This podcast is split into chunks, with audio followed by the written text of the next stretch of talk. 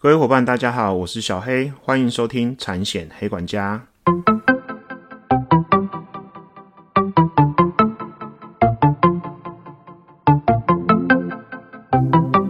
产险黑管家可以透露所有通路商家收听，不管你是 iOS 系统或是 Android 系统的手机，请搜寻产险黑管家。另外，小黑也有 FB 粉丝专业，也是搜寻产险黑管家可以找得到我哦。嗨，哈哈，第一次周更，周更一个礼拜，一个礼拜我就可以再上架新的集数了。这应该是近两年以来最最难得的事情哦。这个频道成立也两年多了。很久没有周更哦，上礼拜六呃上架一集嘛，那这礼拜六我想说有些东西想跟大家分享一下。对，那首先我先跟大家提到有一位黑粉哈，就是熊明熊明哥他的反馈哈，他说我在上一集我讲到终结那个事故嘛，他觉得哦里面的内容真的是比较深一点点哈。小黑也跟各位听众报告一下，跟各位黑粉报告一下哦。其实有时候在挑选一些议题，想要跟大家分享的时候，一方面结合时事，二方面就小黑的所知跟一些实物可以结合在一起分享给大家。那坦白说，我的听众群实蛮广的哦，有一般的消费大众，那也有在产险公司上班的。可是就我所知，绝大多数都是所谓的寿险业务员哦，就是他可能是在寿险通路服务客户的。那就会有个问题，因为寿险服务员他通常对产险的认知会没有办法那么深。没有办法那么深了，所以我如果在讲一些比较深的案子的时候，有时候可能寿险的业务人员或者是所谓寿险保金贷的一些服务人员啊，这些先进，他们可能听起来就会觉得很吃力哦。那因为中间那个事故啦，之前我说过是一位产险的很认真的荷包妹妹问我，请我要分享的，所以我想说好吧，那我就是我有求必应嘛，反正敲碗的也不多嘛，哈哈。所以如果有人在问我，我当然就会想说，那我就开这个议题让。呃，我的一些忠实的黑粉可以受贿，所以呢，如果你觉得上一节内容有比较深一点，也没关系，那不是你的错，那不是你的错，因为其实产险本来就真的很杂嘛。那当然，呃，熊明哥还有问到我一个问题，就是说有没有可以更多了解工程险的方法哦？那这个我我必须坦白跟你说哦，我在产险业界也大概待了十五年多了哈。我觉得，如果你没有透过你的公司，或者没有透过你通路很完整的教育训练，就算透过公司或者是内部，或者是你的通路的服务人员的教育训练，你可能都还不是非常清楚工程险到底在做什么，因为它真的很杂。小黑到现在这个时间点，我也不认为我有非常懂工程险。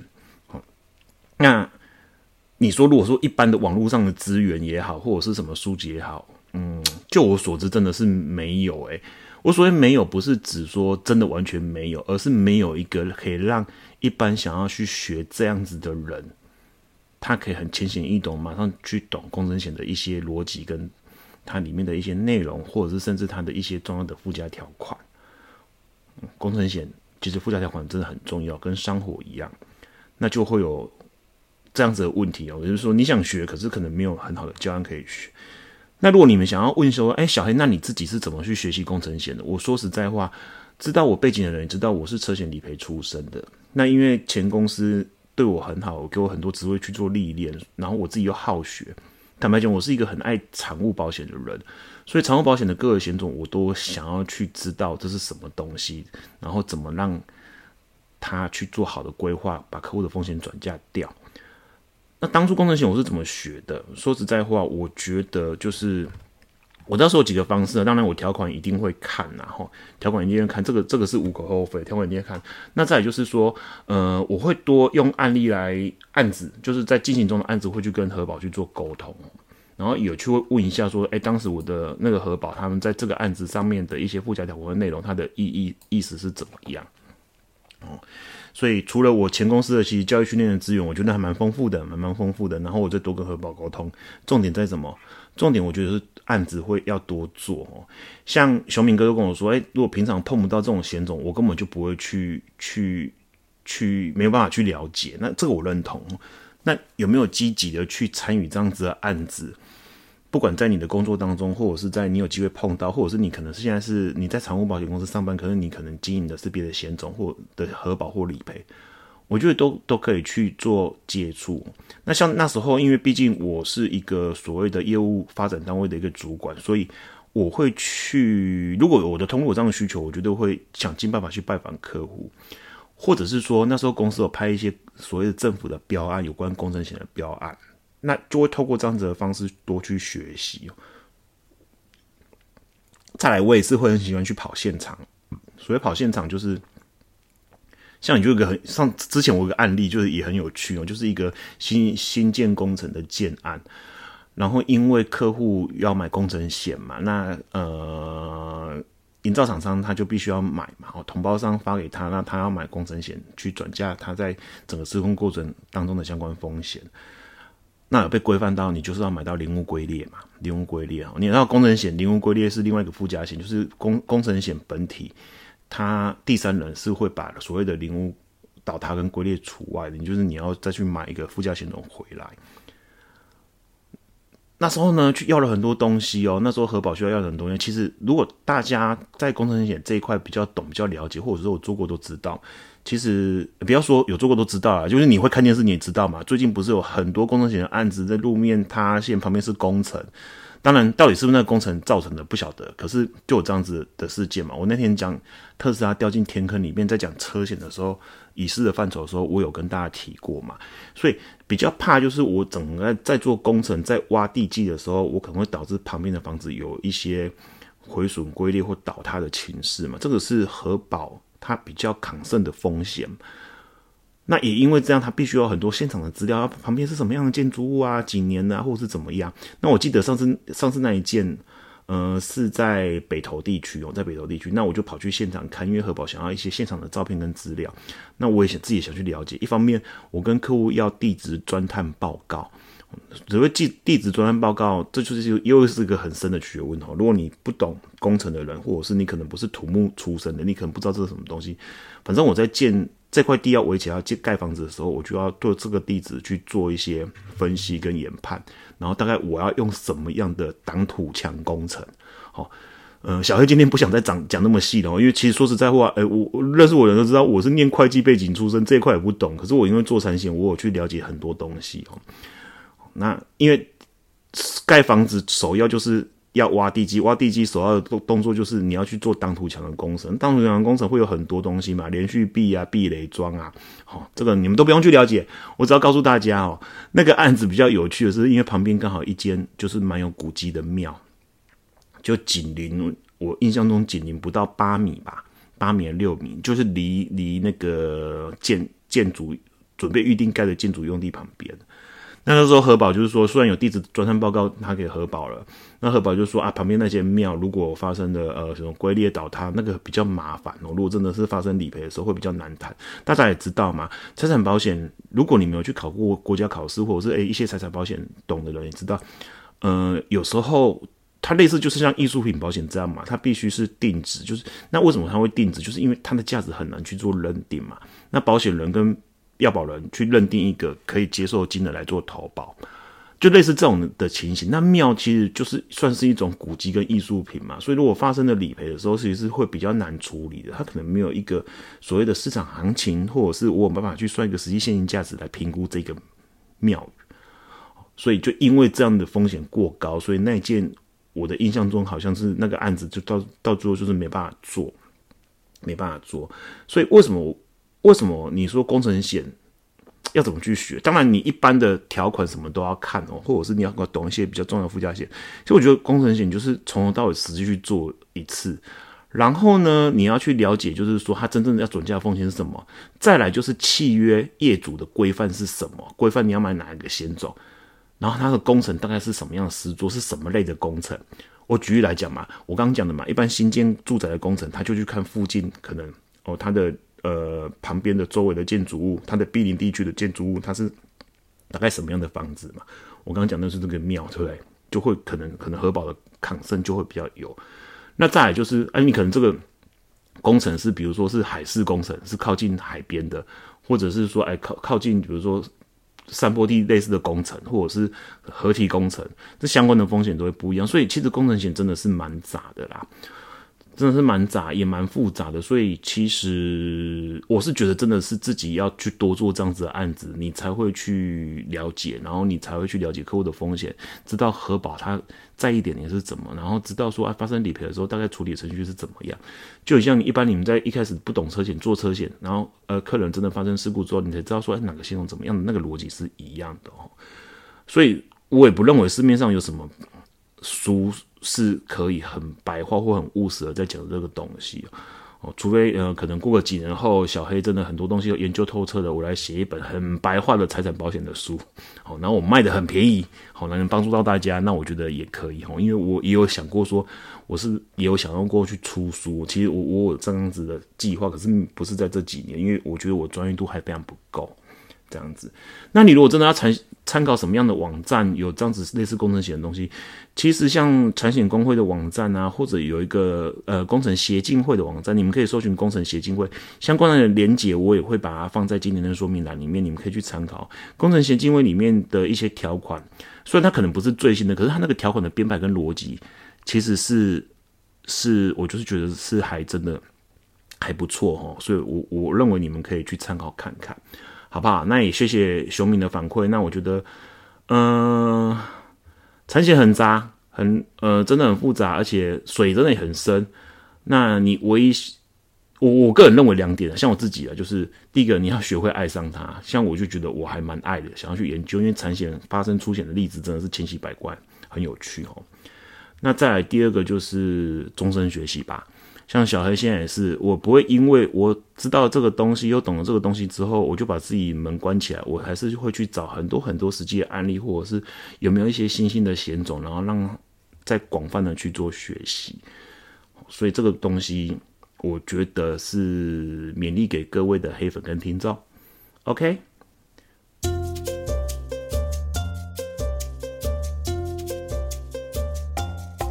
好。那就进入今天的议题喽。今天什么议题？五亿高中生案，五亿高中生案跟产险有什么关系哦？为什么要特别提这一块哦？因为这个案子在这这一两个月来非常非常的 hot 嘛，对不对？好，除了性骚扰之外哦，我觉得这个案子蛮 hot。那它比较复杂的原因是因为就是它的过程其实就是好像电影演的情节一样哦，就是呃同性领突然去登记结婚，结婚之后，然后一个男高中生就就他的配偶就等于说是。呃，从高处坠落，跟高楼坠落，然后就就往生了。然后重点是他后面有所谓阿公留给他的遗产哦。那为什么会那么那么的有名？其实就是因为在整个过程当中，我刚刚讲的是非常的戏剧性哦，就好像八点档的剧情，像电影的剧情之外，就是他。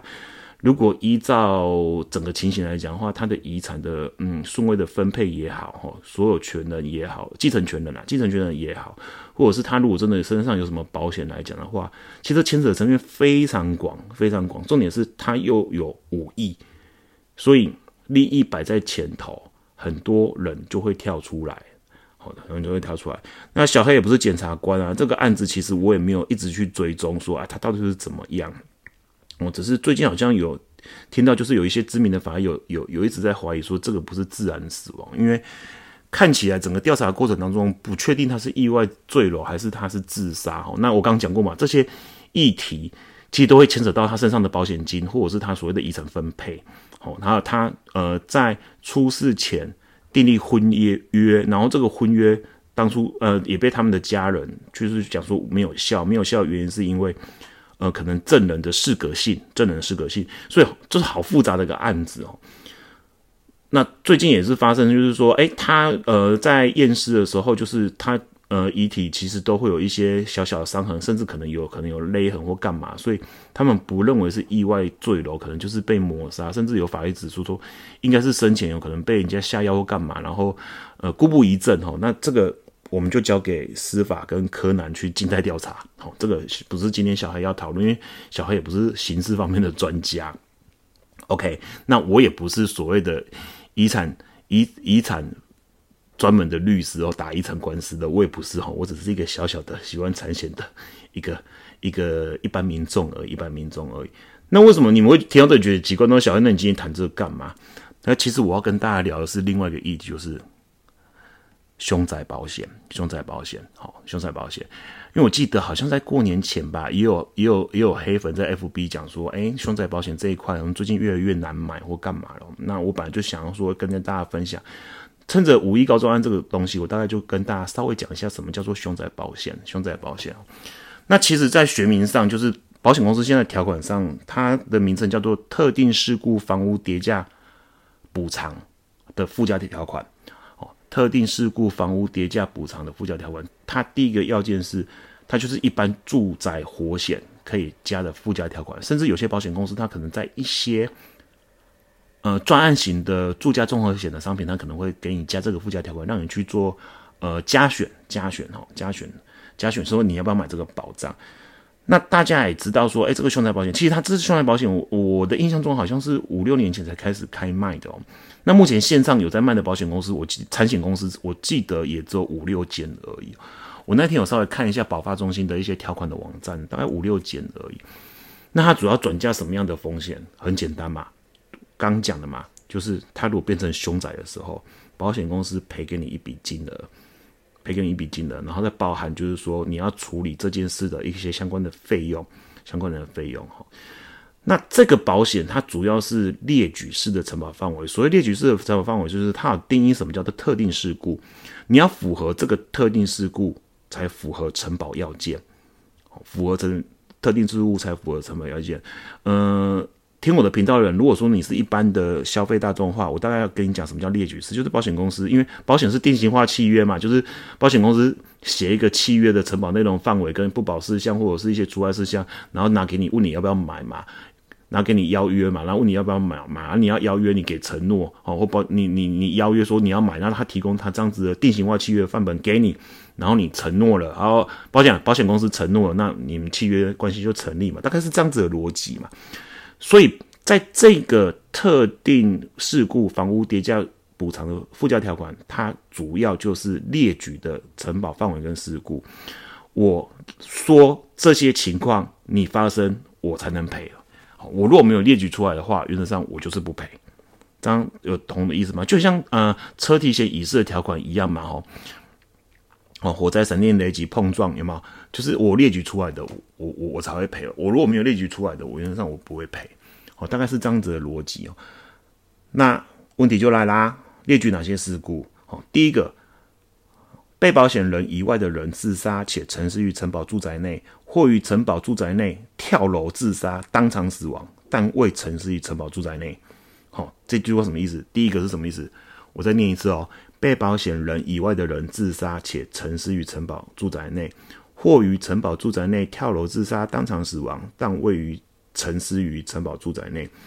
那翻成白话文就是，我要先跟大家讲哦，被保险人以外的人自杀。这个附加条款，它被保险人定义就是屋主，就是房屋的所有权人。所以，如果是屋主自杀，他就没办法赔。屋主自杀没办法赔，屋主自杀没办法赔。OK，所以只要是屋主以外的人，自杀沉思于城堡住宅内，嗯，自杀可能会有很多方式嘛，对不对？比如说烧炭啊、上吊，哦，沉思于城堡住宅内是当场死亡，它就是会符合定义哦。或者是城堡住宅内。跳楼自杀，当场死亡，但未沉思于城堡住宅内。在第一项的后面这一句的意思就是说，如果比如说我举举我家如果住十楼，然后有人从十楼跳下去，然后他可能死在楼下的中庭，那这十楼也会被认定成是凶宅。好，这是这是条款的规定，这是条款规定哈，十楼也会被认定成凶宅。他虽然不是死在十楼，可是他是从十楼跳出去的。所以这个呢，看过一些内政部相关的规定跟法院的判例，凶宅的认定是看整个我发生凶宅自杀的行为地，而不一定是结果地。大家有听懂我意思吗？他的行为发生在哪里？他这个行为发生在哪里，而不是这他的结果在哪里？所以。呃，小黑也看一些法院有些凶宅的一些相关的争议，当然这说是买房子哈，你有没有隐匿这个这样子的 information，然后造成买方他可能实质受损这一块哈，因为小黑也不是房仲，我不太懂，我只能跟你说，我看了一些法院的判例跟内政部的解释，符合我们条款的精神，我大概跟你讲，大概怎么样才会算符合好，这样子哈。所以第一项大概是这样子哈。我再念一次哦：被保险人以外的人自杀且沉尸于城堡住宅内，或于城堡住宅内跳楼自杀，当场死亡，但未沉尸于城堡住宅内。哈，他讲的就是所谓的自杀的行为地、行为发生地。那第二项呢，就是因遭他人杀害且受害人沉尸于城堡住宅内。或于城堡地址内遭他人杀害死亡，但受害人未曾死于城堡地址内，是不是很复杂？好，那我先跟大家讲哦。第二个，因遭他人杀害且受害人沉尸于城堡住宅内，他这句话的意思，第一个我先跟大家讲，那被保险人算不算？其实被保险人就算了，因为他并没有说被保险人被杀害是不会赔的哦。所以我如果是因为一些谋杀案子，我不管是屋主也好，或者是可能住在里面的人的人，或者是其他人好了，被人被被。被可能歹徒杀害了，然后死在城堡住宅内的话，他就认定会是凶宅哦。那后面这一段说，或于城堡地址内遭他人杀害死亡，但未受害人未曾死于城堡住宅内，这是什么意思？我刚刚讲的嘛，这个哈，你就要回归小黑那个年代的，呃。蓝色蜘蛛网或玫瑰同龄眼哦，大家有看过这个单元剧嘛？对不对？李组长对李组长发现什么案情不单纯哦。其实后面这一句啊，或于城堡地址内遭他人杀害死亡，但受害人未曾死于城堡地址内。我刚刚讲的嘛，凶宅到现在法院的判例或内政部的函释也好，会比较偏向于什么？偏向于说，哦，我发生这件事情的行为地嘛。所以如果这被认定是第一现场，所以第一现场是杀害的第一现场。他可能不是死在家里，他可能在这里被杀，然后可能被分尸丢在荒郊野外了。那这里就会认定是凶宅。好，这样听懂小黑的意思哦。哦，所以第二项我再念一次哦。经他人他今遭他人杀害且受害人陈尸于城堡住宅内，OK，那没问题嘛？哦，住在这边的人突然被歹徒或什么人杀害了，死在里面，当场死在里面嘛？那后面这一段说，或于城堡地址内遭他人杀害死亡，但受害人未曾死于城堡住宅内。那他的意思很简单，就是这里是第一现场，他可能到最后不是被弃尸在这里，可是他是在这边死掉的。那你要问小黑说，那那怎么举证要干嘛？我说实在话哈，小黑在整个理理赔跟呃在承险公司服务的职涯当中哦，并没有真正实际。去处理过这样子的案子，这我要必须先声明哦。如果一条款这样子的写法的话，原则上哦，这都是刑事案件。刑事案件会有个问题，就是刑事侦查不公开的问题哦。所以我认为保险公司在赔这一块，它可能会有一些相关的一些，因为我记得条款上面有写，都说必须要减负一些相关的佐证资料。所以警方那边的佐证资料也好，或者是说，哎，到最后法院的一些判决。哦，法院检察官的一些调查结果，它可能都是一些理赔文件的依据。哦，理赔文件的依据，哈，是不是第一现场？甚至保险公司有时候可能会考量考量，就是说，呃，可能一些新闻报道这样子的事件，如果真的上新闻了，他们也会去做中盘的考量。我只能依就条款字面上来跟大家解释哦。OK，因为小黑之前有因为类似也是处理过这样案子，可是那时候我在处理所谓的伤害险，那也是死亡哦。那我要去确定他是意外死亡还是因为自杀的一些因素，我去警察局去调过好几次资料，那当然都是碰一一鼻子灰了，因为毕竟他们如果把它列为是刑事案子的话，哦，有人死亡的刑事案，有他们可能列为有可能是。呃，死因还不明确，可能列为刑事案子。在侦查的时候，其实小孩当一个小小的理赔，我也没办法去查到什么东西哦，查到什么东西。OK，所以这是第二项哈。那第三项最后一个列举的要件是什么？被保险人以外的人，被保险人以外之人，非因一二项约定知事不知死。也就是说，第三项有写到哈，人死掉了，可是他不是因为第一跟第二项的原因去死。可是他沉思于城堡住宅内十日以上才被发现，哦，也就是说他不是自杀，也不是遭他人他杀，也不是跳楼，可是他是真的是死了啊！这个死有包含自然死亡哦。那可是他死掉的时候都没有人发现，然后在这个城堡住宅内十日以上才被发现哦。当然，这个十日以上，我印象中要看保险公司，有的保险公司写七日以上，有的是写有的有有大部分是七日，不然就十日以上。那这个就会包含一个什么样的状况？就是我不确定我怎么死的啊，不应该是说我讲什么？我不确定怎么死。我说不确定这个人是怎么死的，他怎么死不管。可是我我保险公司要看的要件就是他在这里是不是死了？保险公司在条文规定的几日以上。那你会告诉我说啊，这要怎么佐证？要怎么佐证十日以上？因为其实坦白讲，小黑也没当过法医，我也没办法跟你讲哦。可是可能会有一些文件哈，比如说一些呃法医的验尸报告或什么的哈。因为人如果真的死掉很久没有处理，他可能会腐败嘛，会有尸斑，类似这样子的情形，然后去佐证说他大概是预计的推定的死亡时间是什么时候，还有就是警察或相关部门发现的时间。来去做勾稽哦，就我之前有问过理赔，他大概还大概会这样去做，大概会这样做，所以我刚刚总结了哦，符合这三个要件，它才是怎么样？它才是会符合所谓条款定义的特定事故。好，都有第一个，你要符合这个特定事故。好，我再重复一次，被保险人屋主以外的人自杀，而且死在房子以内，或者是说从房子里面跳下去，好跳下去，可是没有死在房子里面。OK，那第二个就是被被其他人杀害，然后死在房子以内，或者是被其他人在房子里面杀害，可是丢在外面。哦，小黑把它白化了嘛。哦，第三个就是死很久，死很久，死不知道怎么死的都不管，可是我是死到死很久到七或十日以上被发现，这个符合凶宅的定义。那小黑反问大家一个问题啊：如果有个人从十楼跳下去，然后摔到二楼的阳台，那哪一楼？算凶宅，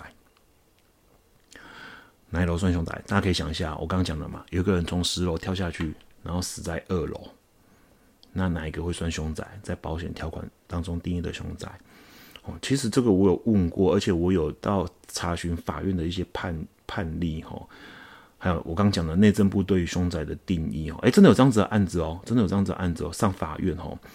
你们可以自己去看哦，因为小黑今天也不是，我也不是律师，我不是法官，没有跟大家分享这个。我只是是依照这样子的法院的见解跟内政部的见解来解释这个凶宅保险的条款的可能能不能启动。就我这边认知跟见解，十楼跟二楼都算嘛，十楼跟二楼都算嘛。他可能一个事故会启动两张保险，如果十楼跟二楼都买的话，保险公司都要赔哦，这都会变凶宅哦。第一个是十楼是符合什么？刚讲的城堡事故第一项嘛，为城堡住宅内跳楼自杀，当场死亡，但未陈尸于城堡住宅内嘛，他跳下去，我刚讲的嘛，做这个自杀的行为地是是十楼嘛，我从十楼跳下去嘛，对不对？